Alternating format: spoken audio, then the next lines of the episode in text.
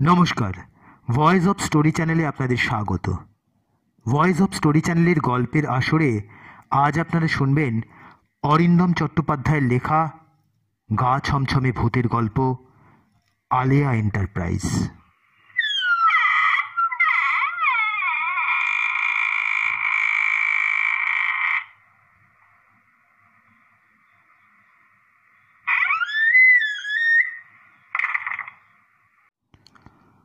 পৌঁছতে একটু দেরি হয়ে গিয়েছিল।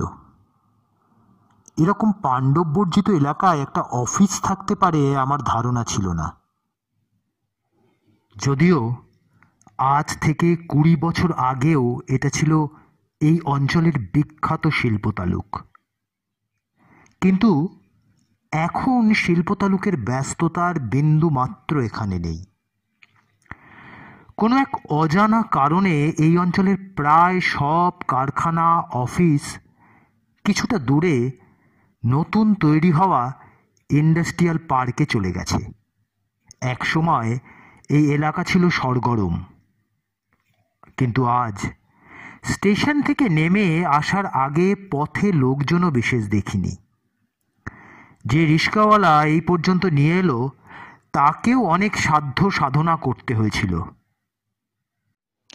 একটা রংচটা গেট। গেটের ভিতর চারিদিকে লোহালক্কর ছড়ানো।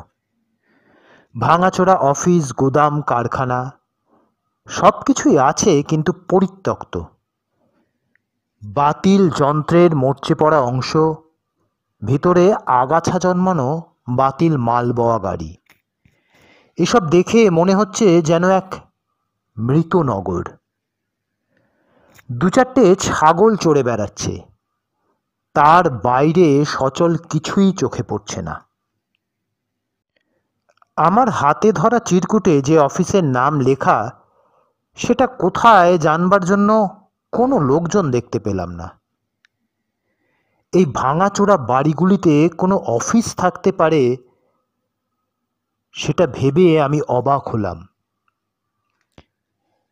এক পা, দু পা করে এগোতে থাকলাম। কোথায় যাচ্ছেন?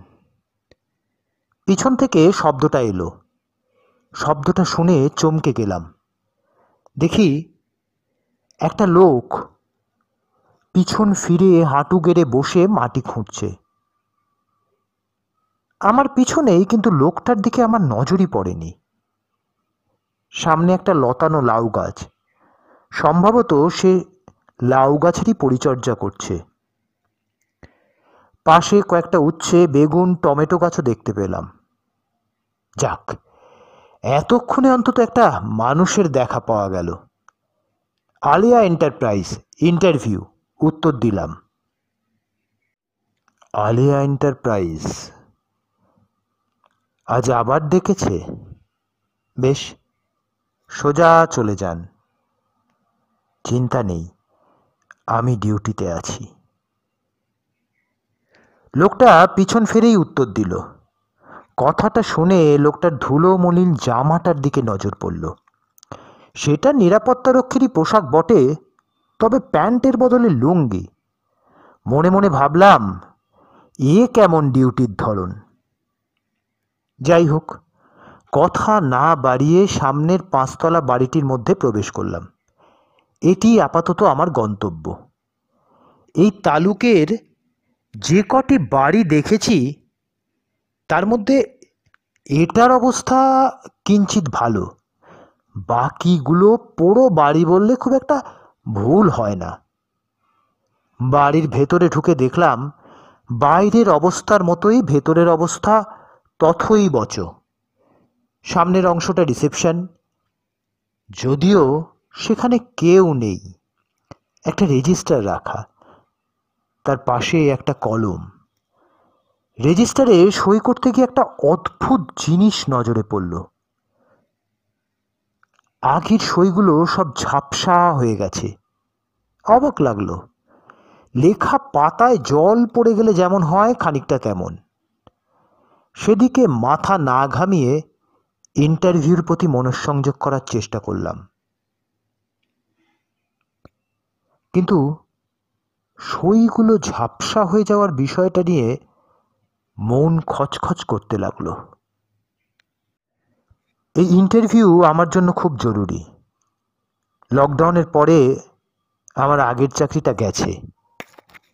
প্রায় এক বছর বেকার। জমানো পুঁজি যা ছিল তাও তলানিতে খুব তাড়াতাড়ি একটা চাকরি না পেলে কি হবে কে জানে? সামনে কাঁচের দরজা। দরজার হাতল ঠেলা দিয়ে খুলতে যাব কিন্তু তার আগেই খুলে গেল। চমকে উঠলাম। মনে হলো হয়তো অটোমেটিক কিন্তু এই ধরনের অটোমেটিক দরজা আমি আগে দেখিনি। মনে মনে ভাবলাম, এসব দুর্বল মনের কাণ্ড, মনকে শক্ত রাখতে হবে ইন্টারভিউটা ভালোভাবে উতরতে হবে। দরজার ওপারে প্রবেশ করতেই একটা হিম শীতল হাওয়া শরীরকে স্পর্শ করল। এসি সম্ভবত খুব কম তাপমাত্রায় রাখা আছে, কিন্তু কেমন একটা গা ছমছমে ভাব। নিজেই নিজের মনকে সান্ত্বনা দিলাম, আসলে পুরো ব্যাপারটাই মানসিক। এদিক ওদিক তাকিয়ে দেখলাম কেউ নেই। ধীরে ধীরে এগিয়ে গেলাম লিফটের দিকে। কাজের দিনেও অফিস এত ফাঁকা, এরকম তো হওয়ার কথা নয়। আমার মন বলছে, লক্ষণগুলো মোটেই ভালো ঠেকছে না। না, এলেই হয়তো ভালো হতো। একবার মনে হলো ফিরে যাই, পরক্ষণেই মনে হলো, এই বাজারে আমার যোগ্যতা অনুযায়ী মাইনে বেশ ভালো। বলা যায় লোভনীয়। ভয় পেয়ে ফিরে গেলে চাকরিটা হাত ছাড়া হবে। লিফটে সুইচ টিপতে যাচ্ছি, দেখলাম লিফটটা নিজে থেকেই খুলে গেল। আমার সুইচ টেপার আগেই। এবার যেটা হলো, তার জন্য আমি মোটেও প্রস্তুত ছিলাম না। আমার পাঁচতলায় যাবার কথা। পাঁচতলার বোতামটা টিপতে গিয়ে দেখলাম বোতামের আলোটা আগে থেকেই জ্বলছে। তার মানে কেউ আগে থেকেই বোতামটা টিপে দিয়েছে। কে টিপল বোতাম? আমি? না না, আমি কোনোভাবেই নয়। লিফটের মধ্যে অন্য কেউ নেইও যে বোতাম টিপবে। এবার সত্যি সত্যি ভয় পেয়ে গেলাম। কিছু একটা ঘটছে আমার চারপাশে। মোটেই ভালো লাগছে না। এসব ভাবতে, ভাবতেই লিফট চলতে শুরু করল। আমি তখনও লিফটের বোতামগুলোর দিকে তাকিয়ে দেখলাম প্রথমে দুই, ঠিক তার পরেই চারতলার বোতাম দুটির আলো জ্বলে উঠল। এগুলো কি হচ্ছে? আমি কি ভুল দেখছি? হাত দিয়ে চোখ কষলে নিয়ে আবার দেখলাম। লিফটের বোতামগুলোর আলো তখনও জ্বলছে। হঠাৎ মনে হলো লিফটের ভেতর আরও কেউ যেন আছে। একটা একটা অস্বস্তি অনুভব করলাম। লিফটের ভেতরটাও অত্যাধিক ঠান্ডা। এটা স্বাভাবিক নয়। কিছুতেই স্বাভাবিক নয়। লিফটটা দোতলায় থামল। দরজা খুলে গেল। আবার দরজা বন্ধ হয়ে গেল। চারতলার বোতামের আলোটা তখনও জ্বলছে। আবার আবার চারতলায় একই ঘটনা ঘটল ঠিক আগের মতোই। অবশেষে লিফটটা গিয়ে থামল। পাঁচতলায়। আমি লিফট থেকে বেরিয়ে এলাম। এবার কিছুটা স্বস্তি লাগল। সেই হিম শীতল ভাবটা নেই, সেই দম বন্ধ হয়ে আসা পরিবেশটাও উধায়ক খানিকটা নিশ্চিন্ত হয়ে এদিক ওদিক তাকালাম। একটা কাঁচের দরজার উপরে লেখা আলিয়া এন্টারপ্রাইজ। রুমাল দিয়ে মুখটা একবার পুঁছে জামা ঠিক করে দরজা ঠেলে ভেতরে ঢুকলাম। একটা লম্বা করিডোর তার দুপাশে সারিবদ্ধ চেম্বার। সবকটি চেম্বারেই ঘষা কাঁচের দরজা। চেম্বারগুলোর দরজায় নাম লেখা। এদিক ওদিক তাকালাম। অফিসটি অদ্ভুত। কোনো রিসেপশন নেই। তবে কি শনিবার বলে লোকজন কম? ঘড়ির দিকে তাকালাম। সময় বেলা বারোটা। ঠিক এই সময়ই আমাকে আসতে বলা হয়েছিল। হঠাৎ মনে হলো, এ তো শনিবারের বারবেলা। চেম্বারের ভেতরে লোক আছে বুঝতে পারছি। কিন্তু কাউকে দেখতে পাচ্ছি না। দুম করে দরজা খুলে জিজ্ঞেস করা উচিত হবে না ভেবে আরও একটু অপেক্ষা করলাম। কয়েক মিনিট অপেক্ষা করার পরও কেউ বেরিয়ে এলো না।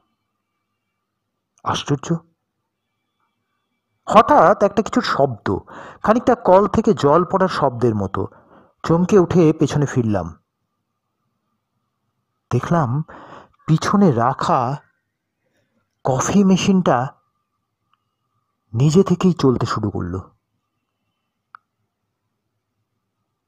তার তলায় একটা কাপ। আমি অবাক হয়ে কাপটার দিকে তাকিয়ে আছি। কি হচ্ছে এই সব এর মধ্যেই একটা দরজা খোলার শব্দ। আমার বাঁ দিকের চেম্বারটার দরজাটা খুলে গেল। সেদিকে তাকিয়ে দেখলাম কেউ হয়তো বেরোবে। কেউ বেরোলো না। কি আশ্চর্য! কিন্তু তখন কি জানতাম আশ্চর্য হবার আরও অনেক বাকি আছে। আমার চোখের সামনেই পরের চেম্বার তার দরজাও খুলে গেল। সেখান থেকেও কেউ বেরোলো না। এবার ভয়ে আমার গলা শুকিয়ে আসতে থাকল। কফি মেশিনটার দিকে তাকাতেই চোখে পড়ল, কাপটা নেই। আমি ভয় দুপা পিছিয়ে এলাম। টান মেরে সুইং ডোরটা খুলতে গিয়ে দেখলাম সেটা বন্ধ। একটু আগেই সেটা খোলা ছিল। আমি আরও জোরে জোরে টানতে থাকলাম, দরজা খুলছে না। পেছন ফিরে দেখলাম বেশ কয়েকটা ছায়া মূর্তি আমার দিকে এগিয়ে আসছে। তাদের স্পষ্ট দেখা যাচ্ছে না কুয়াশার মতন তাদের চেহারা। কিন্তু এই দরজা দিয়ে আমি নিজে এখনই এখনই ভেতরে ঢুকেছি। আমি প্রাণ পড়ে দরজাটা খোলার চেষ্টা করলাম, কিন্তু শরীরের শরীরের সমস্ত শক্তি যেন হারিয়ে যাচ্ছে। হঠাৎ দেখলাম দরজার ঠিক ওপারে।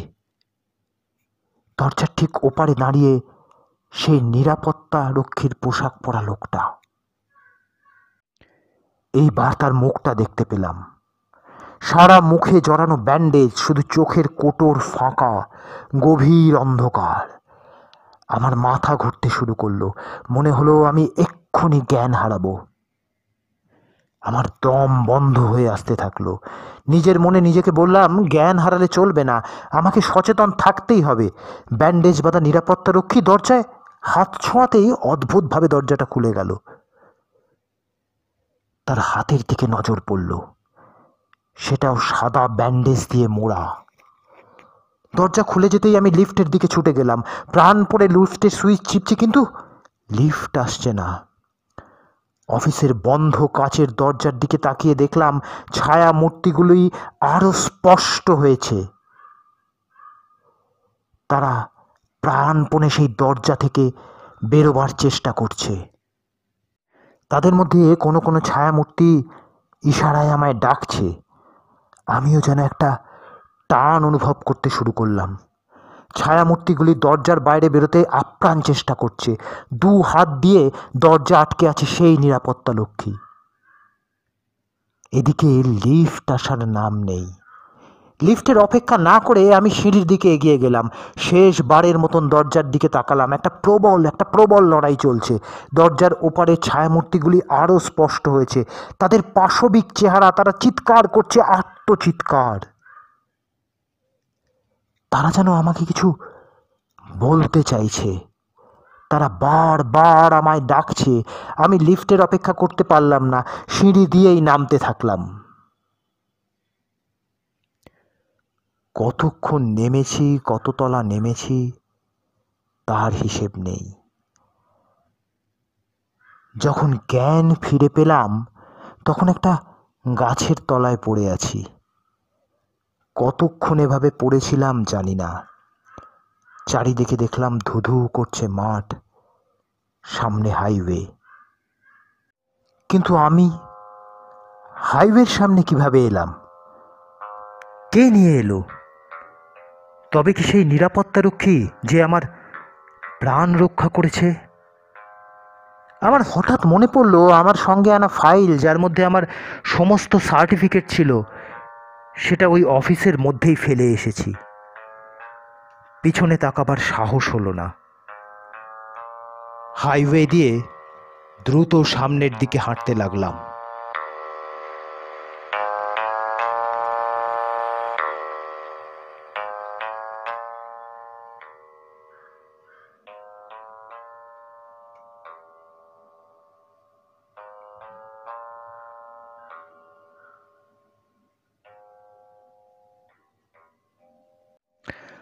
গল্পটি যদি আপনাদের ভালো লেগে থাকে, তবে লাইক করুন। শেয়ার করে বন্ধুদের এই গল্পটি শোনার সুযোগ করে দিন। চ্যানেলে নতুন হলে অবশ্যই চ্যানেলটিকে সাবস্ক্রাইব করে আমাদের সঙ্গে থাকুন। ভালো থাকবেন। আবার দেখা হবে অন্য কোনো গল্প নিয়ে। নমস্কার।